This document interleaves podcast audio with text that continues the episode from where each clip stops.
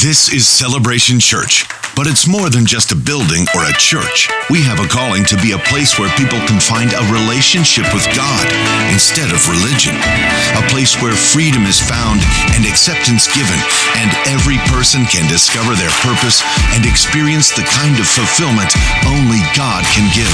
Together we will raise, lead, and empower a generation to change the world. Here, Jesus is famous, and all the glory goes to God. This is Celebration. This is our family. Welcome home.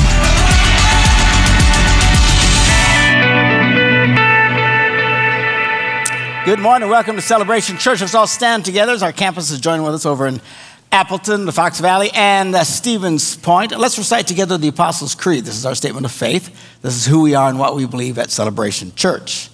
We believe in God, the Father Almighty, the Creator of heaven and earth. We believe in Jesus Christ, His only Son, our Lord, who for us and for our salvation was conceived by the Holy Spirit, born of the Virgin Mary, suffered under Pontius Pilate, was crucified, died, and was buried. He descended to the dead, and on the third day he rose again. He ascended into heaven and is seated at the right hand of the Father. He will come again to judge the living and the dead, and his kingdom will have no end. We believe in the Holy Spirit, the Holy Christian Church, the fellowship of believers, the forgiveness of sins, the resurrection of the body, and the life everlasting. Amen. You may be seated. Good to have you with us. Again, good morning to our campuses over in the Fox Valley and Stevens Point, and to those of you still at home and uh, worshiping online with us, and those who watch all over the world. It's really fascinating to watch some of the statistics who join with us on Sunday morning. Um, this is uh, Memorial Day weekend, the unofficial, although it's really pretty kind of official, beginning of summer for us, particularly here in Wisconsin. So praise God. Summer is finally upon us. Hallelujah. Last year was on a Thursday. Hopefully we get more of it this year and uh, have lots of uh, nice warm weather. It's been a very nice spring, huh? This is the nicest spring I ever remember. And I was born in the eighteen hundreds. Man, this is amazing. It has been so nice. I do hope it continues into the summer. Yes, Lord, be merciful. Amen. So anyway, uh, tomorrow morning, uh, tomorrow is uh, Memorial Day, when we do remember those who uh, served our country and gave the ultimate sacrifice um, in uh, giving of their lives, fighting for what they believed in, for the liberty of others. It's a wonderful, amazing uh, thing that they do. Uh, but we also want to thank those who've just served at all for uh, uh, protecting our country. In fact, if you are a veteran of any branch, Marines, Army, Air Force, Coast Guard, am I leaving anybody out? Uh, would you stand at our campuses, wherever, everybody that's uh, veterans, give them a hand. Amen. God bless them. Thank you for your service. Fabulous. You may be seated.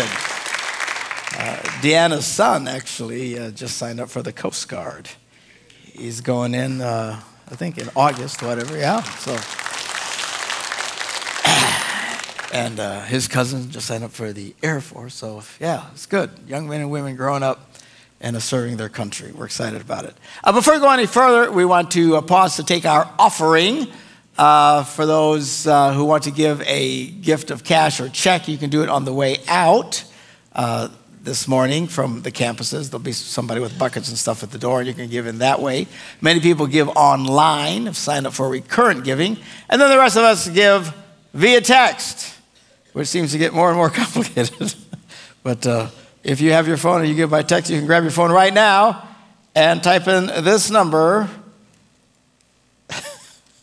seven seven nine seven seven. That's the number. And in the text message, you're going to type C C W I stands for Celebration Church, Wisconsin. Then the dollar amount, and then whatever campus you're in. In our case, it's G, G B C. Is it on the thing yet? Yeah. I asked last week to get it on there. You see what power and authority I have here. So maybe we can do that next week. G B C for Green Bay. Stevens Point is S P C and Fox Valley is F V C. Say it out loud. Figure it out. Fox Valley campus, Stevens Point campus, Green Bay campus. All right, great. And then just sends, boom, you send, and then automatically, boom. Our gifts are in into the offering. That's a great thing. So uh, continue to give. Be as gracious and uh, generous as you can. God blesses those who are generous to others. And our church has been very blessed. Uh, and we're doing very, very well. Praise the Lord for that. Amen. Um, this morning, uh, I want to read to you from, uh, our readings going to be from the Gospel of John, the third chapter. And uh, Jesus is speaking to a guy by the name of Nicodemus. He comes, he wants to find out more about Jesus. He comes at night because he doesn't really want anybody to see that he's coming because, you know, there's a lot of negative from the religious community concerning Jesus. So he sneaks in at night and uh, he starts asking Jesus about all these things. And Jesus, this is where Jesus tells uh, Nicodemus and all of us that uh, we need to be born again, spiritually reborn. Nicodemus doesn't know what he's talking about. And, and Jesus tries to explain it a bit to him. And we read it here in uh, John, the third chapter, starting at verse six. Flesh gives birth to flesh, but spirit gives birth to spirit. You should not be surprised at my saying, you must be born again. The wind blows wherever it pleases. You hear its sound, but you can't tell where it comes from or where it's going. So is everyone who is born of the Spirit.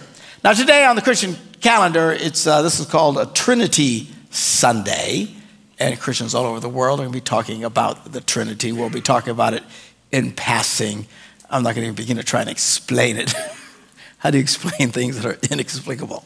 Uh, as we have one God, but in three persons, Father, Son, Holy Spirit. The best analogy in the world in which we live that I use is the analogy of water, ice, and steam. Water is made up of one thing and one thing only, H two O.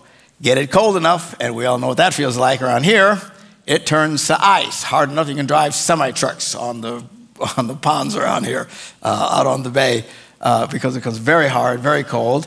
But it's still just one thing, H two O. And if you heat it up enough, it evaporates, turns into steam, goes up into the sky.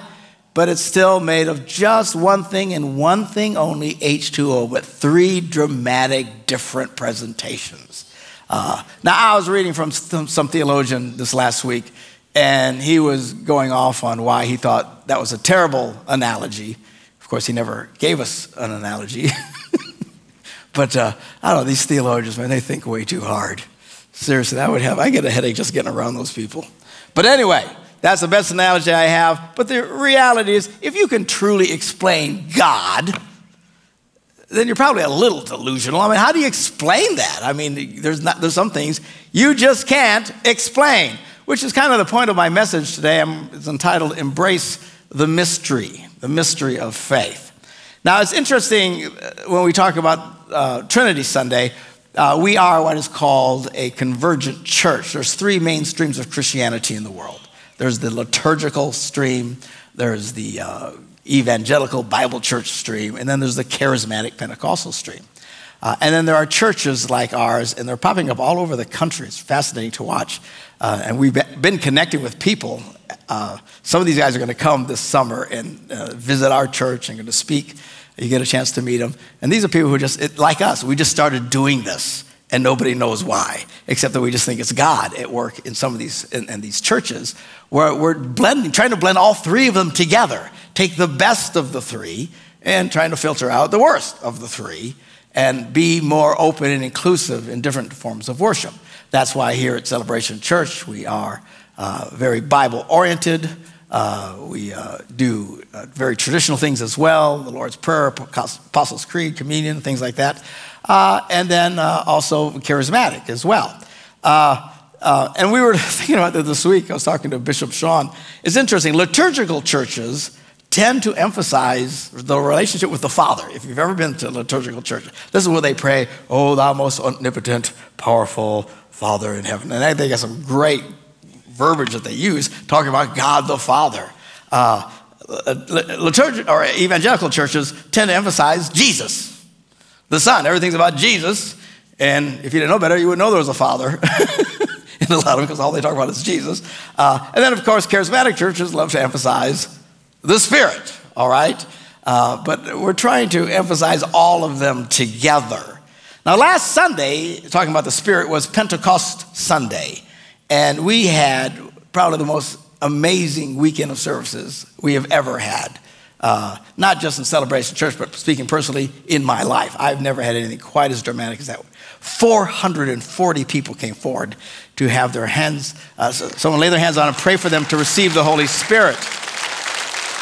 And it was rather dramatic. And this place is, you know, uh, obviously Green Bay, the bigger group, but it was just lit up. Uh, and we had a great time in uh, uh, Stevens Point as well. The guys in Appleton or Fox Valley came up, and they were part of the Green Bay experience. But it was amazing, truly stunning. Uh, and Bishop Sean went and just laid his hands and prayed just to receive the Holy Spirit. The point of it is to receive the Holy Spirit. You say, well, I have the Holy Spirit. I asked Jesus in my heart. Well, according to the New Testament teaching, there were three distinct things that people did. One was to believe in Jesus and to be saved. The second was to be baptized. And the third, a third separate experience, is for someone to lay hands on them, although sometimes it happens spontaneously, but to lay hands on them to receive the Holy Spirit. And basically challenge people, if you've never had anyone do that for you, you need, you need to come. I expected forty, fifty people, to be honest with you. And I thought that would be a major win, and it would have been. four hundred forty was not on my radar. And it was, uh, it was a long service, but hardly anybody left. Those of you here know what I'm talking about. It was amazing. It was stunning. Uh, many people spoke in tongues for the first time in their lives, uh, and the, the energy was just off the charts uh, in here. Uh, some who did not right away will a little bit later. And by the way, if you have a story uh, that uh, you think I'd love to hear, I would love to hear about uh, your experience uh, from all of this. Some people... You know, I've had stories where people say, you know, nothing happened when I prayed, but then a week and a half later, I woke up in the middle of the night speaking in tongues, and it was just amazing. It was, God was everywhere. Uh, others will have other spiritual expressions. If you all of a sudden start noticing things that are different in your life as a result of this, uh, let us know. And remember, we didn't pray to speak in tongues. We didn't pray to have any other spiritual gifts. We prayed to receive the Holy Spirit. But then whenever the Holy Spirit would fall in the New Testament, there was some example, something happened. And that's what we're encouraging people to uh, experience that. Now, I'd, I'd like to sp- speak to those of you who did get prayed for and who did not feel anything or experience anything, at least at this point, okay? And again, we didn't ask God for any signs. We just asked to be filled with the Holy Spirit.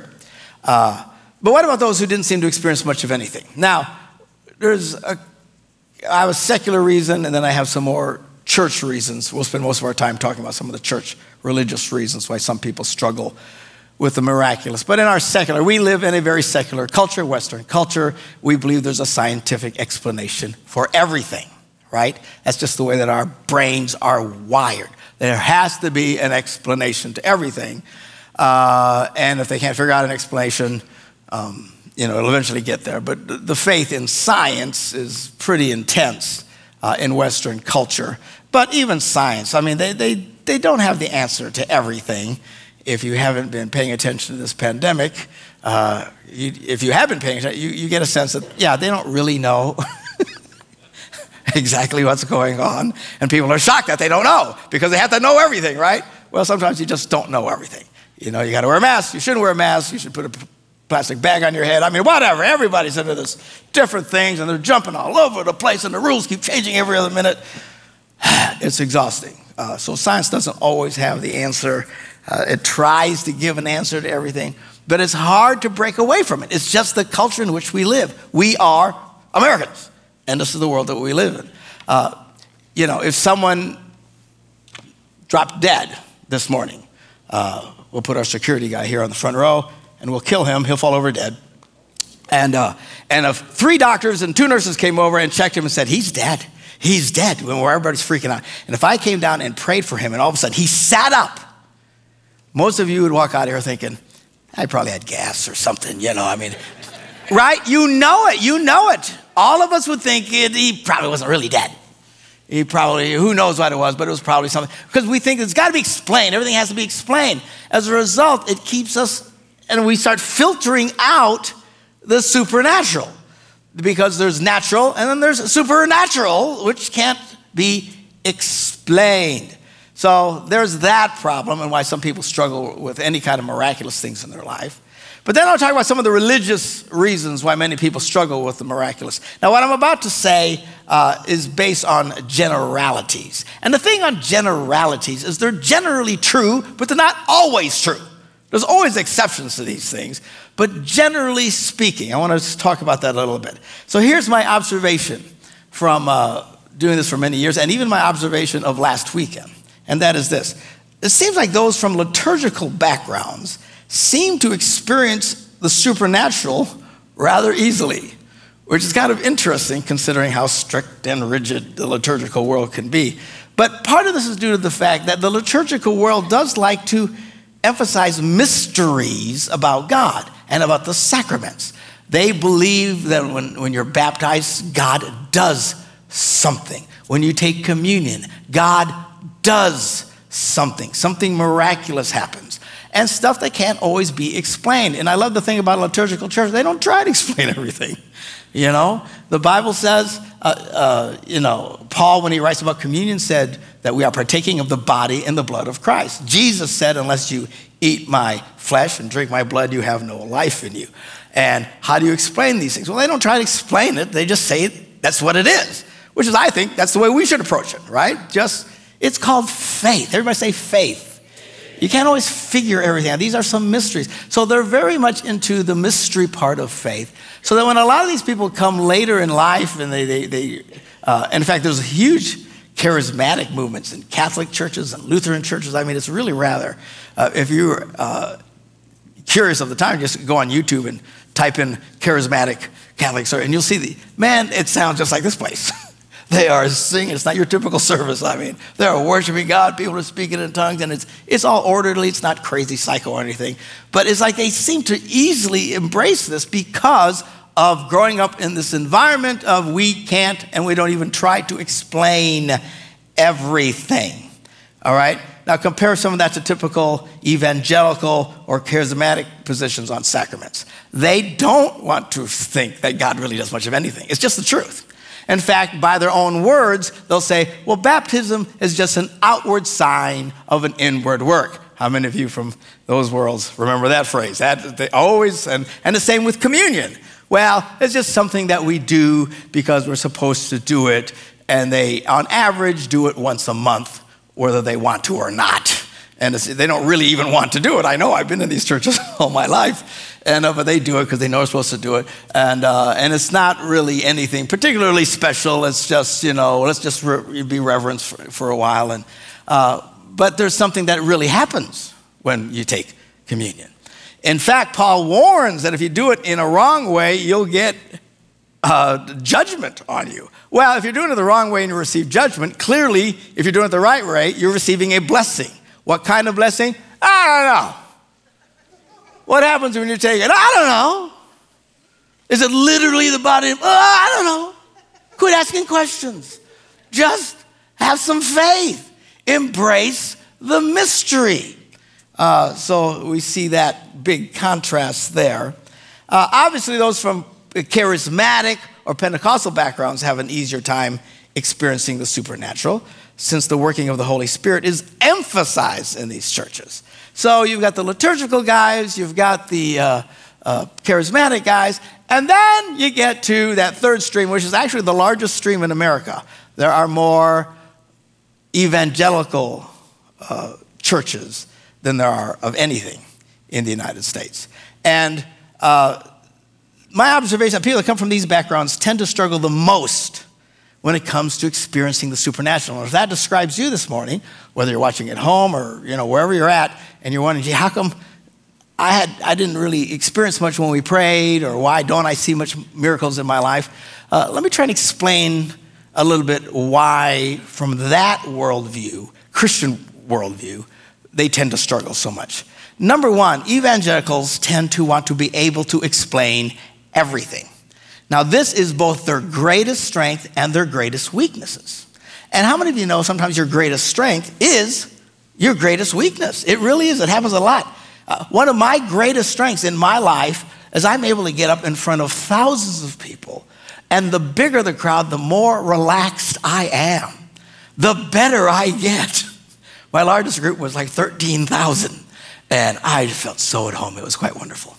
And uh, uh, and I'd, although in that large group, there were different languages being translated at the same time. It was really odd. Because if I'd say something funny, everybody in English would laugh right away. And then the next language, they'd laugh. And the next, and the Spanish, it always takes them the longest to say anything. So there was the last people laughing.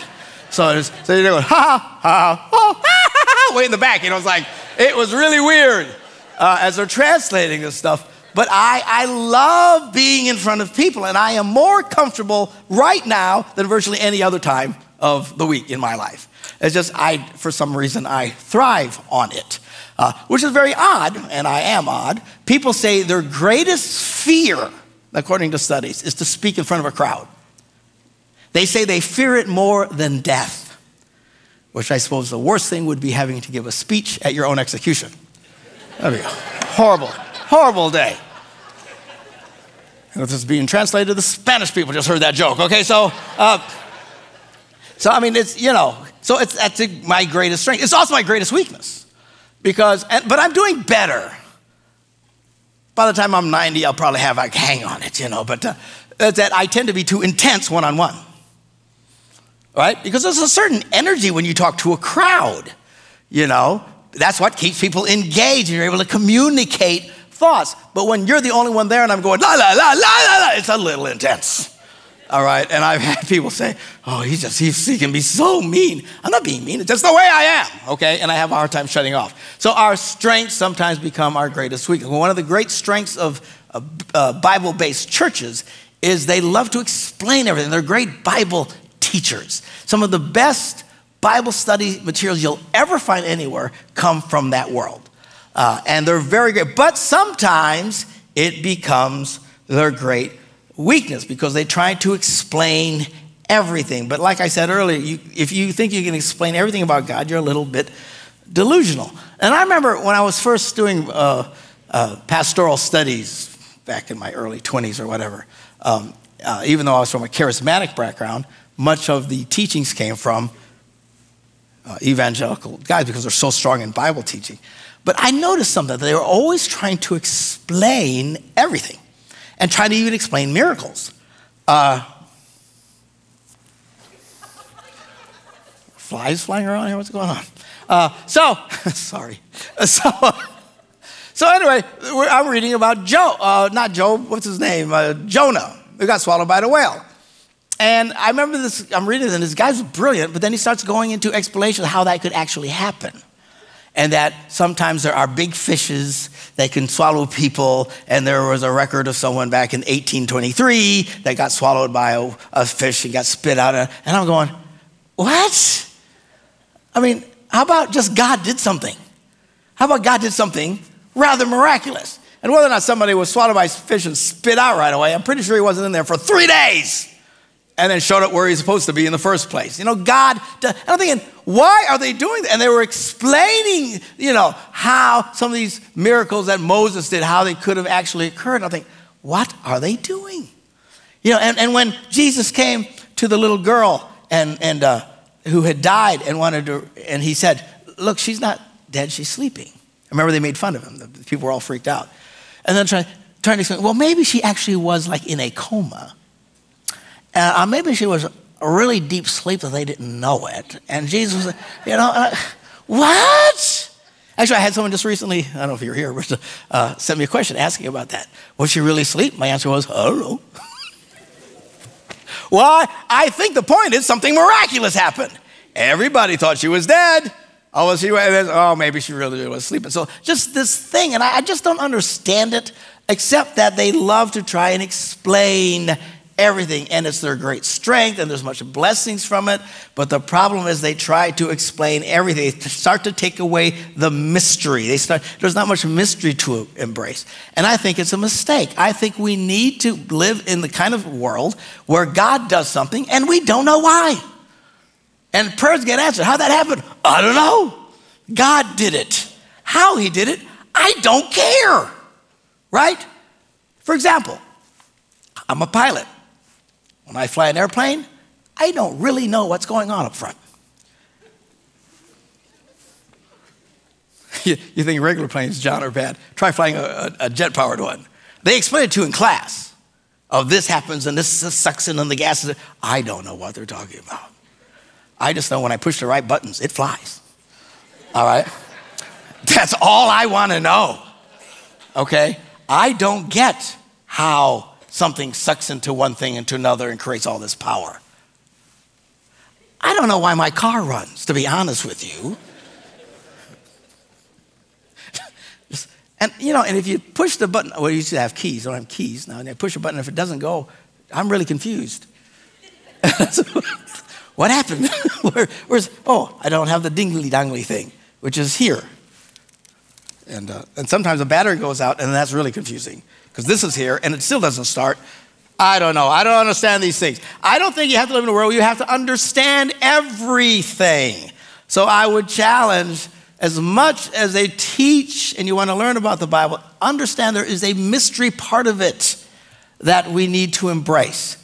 And then secondly, many of these evangelical slash Bible churches, uh, although much less today than when I was growing up, have directly taught against any spiritual gifts. They literally preach, this should not be happening.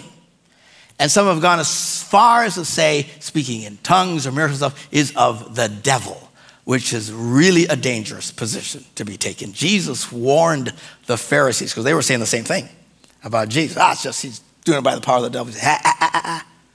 Watch it. Because God will forgive any sins, but not sins against the Holy Spirit, blasphemy of the Holy Spirit. So it's a dangerous position. But if you've heard this all your life, uh, I get it. And if you struggle, fine. Then just take your time and struggle along. If it takes a long time for you to start experiencing anything of the miraculous, it's fine. There's no way you can just wash that away. That's the point of it. If you've been in those kind of environments for thirty years, and you come to a church like ours, and also we start talking about the Spirit of God and miracles, you're probably going to struggle a lot. You just don't erase thirty years of teaching that this isn't supposed to happen. Uh, even though in your heart and your mind are thinking, yeah, it should happen, and I want it to happen, you'll probably struggle. And it's fine. It's fine to struggle. You don't have to figure everything out Uh, all the time. You know, even some of these evangelicals, I mean, God bless them, you know. Now, they were against healing. And by the way, the next big service we're working on a date now that we're going to have is a healing service, where people who are sick and sick and tired of being sick and tired are going to come, and we are going to lay hands on you, anoint you with oil, and expect God to heal you. So how does that happen? I don't know. That's the point. It's a miracle. God does it. Will it happen for everyone? I don't know. Why does it happen for some and not others? I don't know. It's just, it's God doing his thing. And then I've heard evangelicals who say, no, no, you're healing, you should never heal. If you're sick, it's the will of God that you're sick. Which is really odd, because these same people go to doctors trying to get well. So let me get this. You're trying to go to a doctor to get out of the will of God. If being sick is the will of God, we should pray for you that you get even sicker so you can be more in the will of God. It's absurd. But for some reason, because they can't explain it, they will take some of these extreme positions. Anyway, so if you've been taught that you have to be able to explain everything, or worse, spiritual expressions are unbiblical or even evil, uh, it's a culture that's uh, very resistant to faith.